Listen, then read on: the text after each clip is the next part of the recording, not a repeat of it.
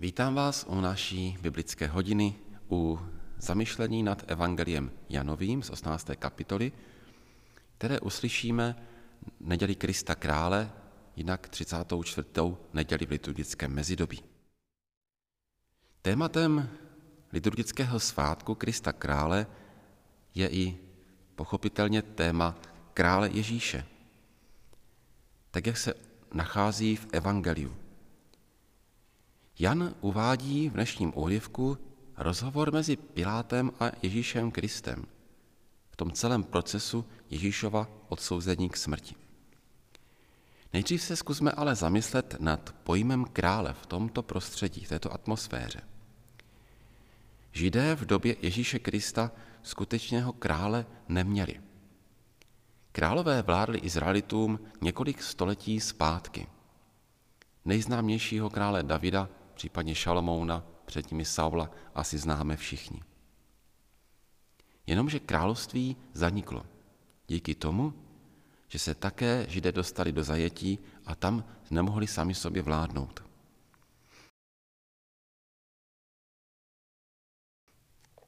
Králem novodobým, do určité míry i formálním, pro Izraelity ustanovil římský senát pravděpodobně 40 let před Kristem.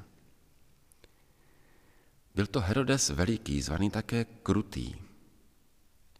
Jeho syn Herodes Antipas je znám tím, že například nechal popravit Jana Křtitele. A byl to velmi pravděpodobně i on, kdo se podílel na odsouzení Ježíše Krista na smrt. Měl také své bratry, je zmiňován i Filip. Byli to králové se zvláštní rolí, protože celou Judeu spravoval jménem císařovým místodržitel Pontius Pilát.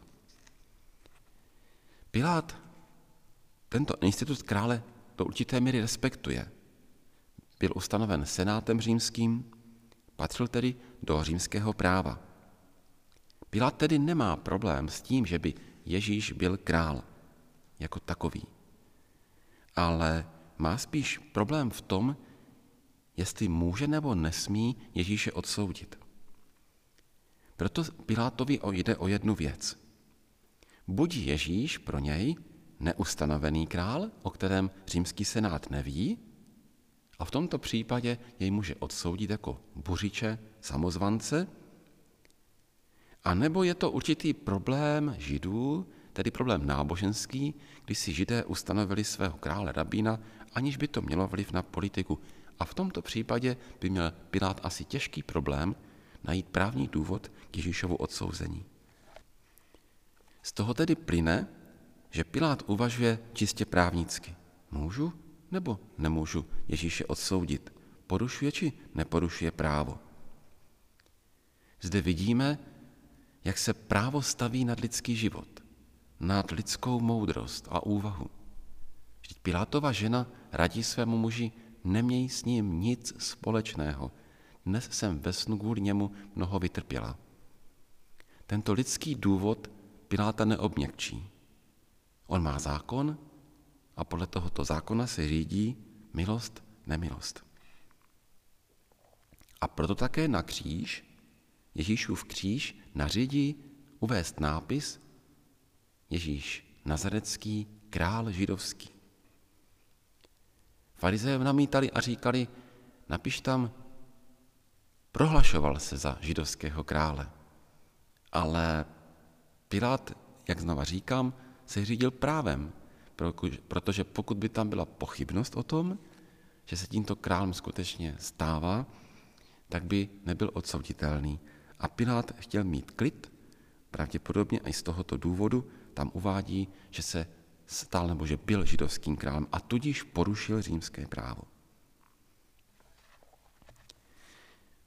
Pilát tedy staví paragrafy a zákony nad člověka. Tím se staví do určité míry po bok všech farizeů a učitelů zákona, kteří měli podobnou mentalitu. Chybila jim schopnost vcítit se do druhého člověka i do toho, který objektivně porušil zákon. Vraťme se ovšem ke králům. Samo boží zjevení ve Starém zákoně je vůči institutu království velmi kritické. Vzpomeňme na to, že když byl prorokem Samuel, lidé je doslova do písmene přemlouvali, že chtějí krále. Chtějí krále proto, že jej mají okolní národy. Soudci předtím a souběžně proroci totiž byli lidé povoláváni samotným Bohem ke službě. Jak se říká ad hoc, pro tento okamžik, pro tuto situaci. Byli to naprosto jasně lidé boží. Ovšem král, to byla jistota. Když byl král ustanovený, královal každý den. A lidé nemuseli čekat, že až přijde nepřítel, neštěstí nebo problém, kdo ví, kdy si Bůh vzpomene s nějakým povolaným soudcem či prorokem, aby nás zorientoval či zachránil. Král je prostě jistota.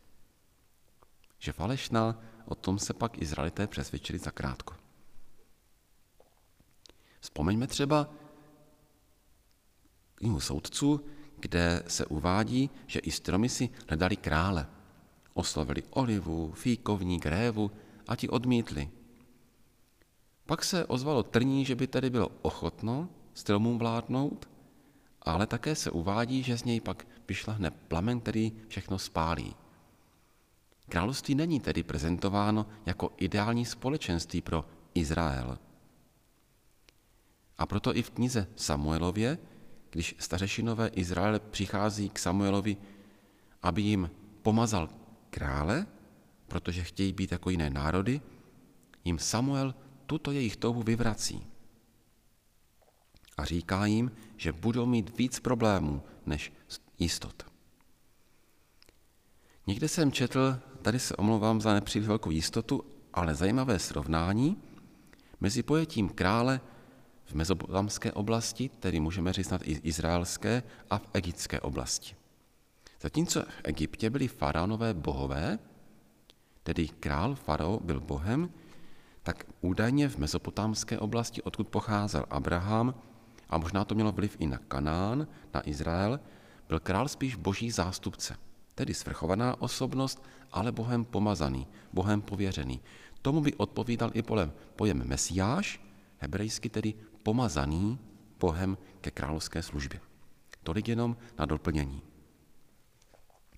Před Pilátem ale Ježíš se ke království hlásí. Říká Pilátovi, ano, já jsem král. Tady ovšem musíme zpozornět, protože ta slova já jsem jsou vlastně jménem božím. Mojžíšovi se v hořícím keři ve Starém zákoně Bůh mimo jiné představuje jako ten, který je. Já jsem. Když tedy Pán Ježíš říká, ano, já jsem král, dává tím najevo, že není poslaný, že není vyvolený, ale že je král. On je pánem. Z tohoto důvodu je to bytostný vládce. Ne ten, kdo si na krále hraje, kdo jím je dočasně, než jej svrhne či nahradí někdo jiný, nějaký nástupce. A Pán Ježíš říká, proto jsem přišel na svět, abych vydal svědectví pravdě.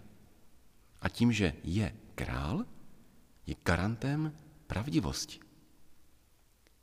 On si pravdu nevymýšlí. On ji nevnucuje svým poddaným tak, jak si ji představuje. Proto Ježíšovou zbraní je pravda. A to je ta nejúčinnější zbraň proti lži, což je opět ta nejúčinnější zbraň zla. Zlo vždycky bojovalo a bojuje proti Bohu lží. Tak to vidíme už v ráji u Adama a Evy a tak to pokračuje i nadále, do dneška. Lež je opravdu velice krutou a zákeřnou zbraní zla. Rozlišit dobro a zlo, pravdu a lež, člověk nedokáže svým pouhým prostým rozumem. Zlo je v tomto okamžiku skutečně rafinovanější a je schopnější překonat lidský rozum. Proto Pán Ježíš také říká, že přichází vydat svědectví pravdě, aby nám ukázal, že on je nepřemožitelným králem. Jeho pravdu nikdo nemůže přemoci. A jenom v jeho pravdě člověk může rozeznat lež, pokořit ji a nad ní zvítězit a tím zvítězit nad zlem. Proto i Pán Ježíš říká, že nemá království vojsko tak, jak je mají ostatní králové, on je nepotřebuje. On bojuje proti úplně jinému nepříteli a on má proti němu jiné zbraně. Zde bychom ale měli správně uvést, že zlo, i když bojuje proti Bohu, nikdy mu není rovnocenným protivníkem. Zlo pochází vždycky ze stvoření. Proto i Pán Ježíš zachovává klid. Nenaznačuje, že by šlo o boj s nejasným výsledkem. O boj, kdybychom nevěděli v uvozovkách, jak to dopadne. Pán Ježíš chce proměnit náš svět v Boží dílo a mluví s Pilátem takovým stylem, aby nebylo pochybností ani pro nás, že se mu to podaří. Svým vtělením nastolil nový řád a tento nový řád skutečně dojde k svému naplnění. O tom Pán Ježíš nepochybuje a nikoho z nás nenechává na pochybnostech. Proto můžeme říct, že Boží království není v žádném případě podobno lidskému království a proto může být slovy Pána Ježíše přítomno už teď a tady.